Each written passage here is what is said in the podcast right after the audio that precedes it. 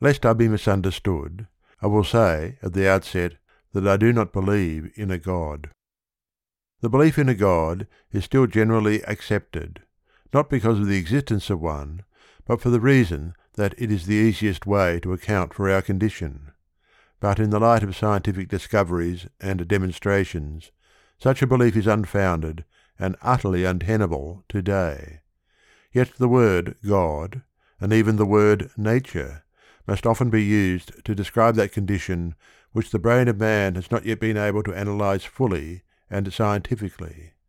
One ridiculous conception of God that is believed by a multitude of people is that of a massive being sitting in a marble chamber studded with gold and lighted with glistening crystals.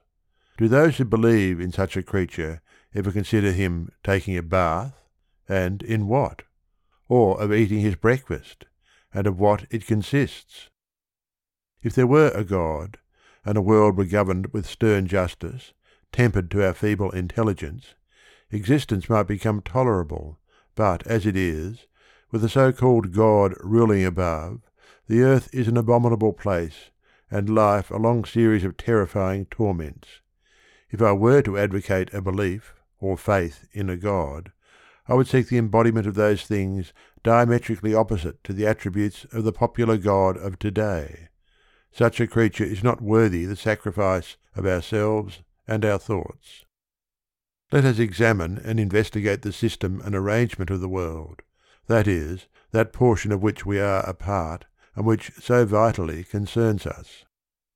The result of our most extensive study and labour shows us that the earth, after an illimitable duration of time, has gradually attained its present peculiar development. In other words, nature has taken millions of years to produce the earth as it is now formed.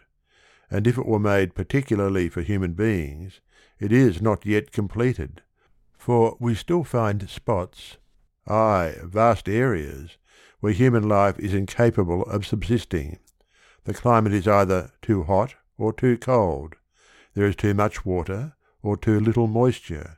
The means of cultivation are too meagre or utterly unobtainable. In short, after eons of labour, nature has failed to be able to present to every one of us, for our habitation, a parcel of earth commodious and comfortable enough to be perfectly desirable for life and its living. Surely, if the earth were made for our benefit, Nature has been not only a very poor provider, but a very thoughtless parent. Some say that man is nature's best product, that the earth was made for us, that we are particularly selected by God, and that a certain race is his chosen people.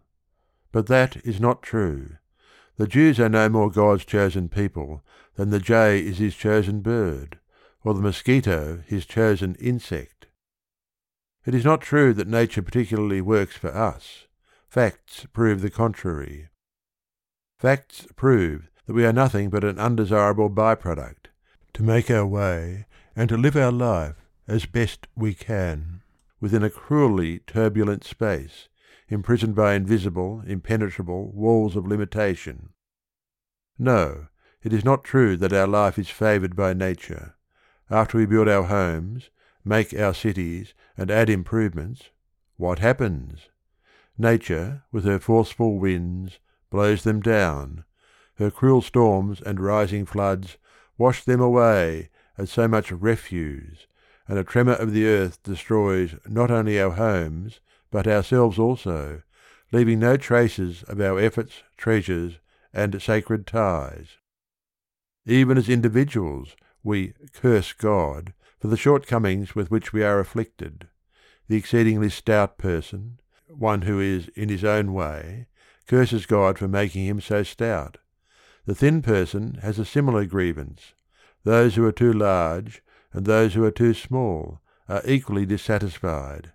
The shape of an eye, the curve of the mouth, a blemish here, an impediment there, is the direct cause of poignant embarrassment.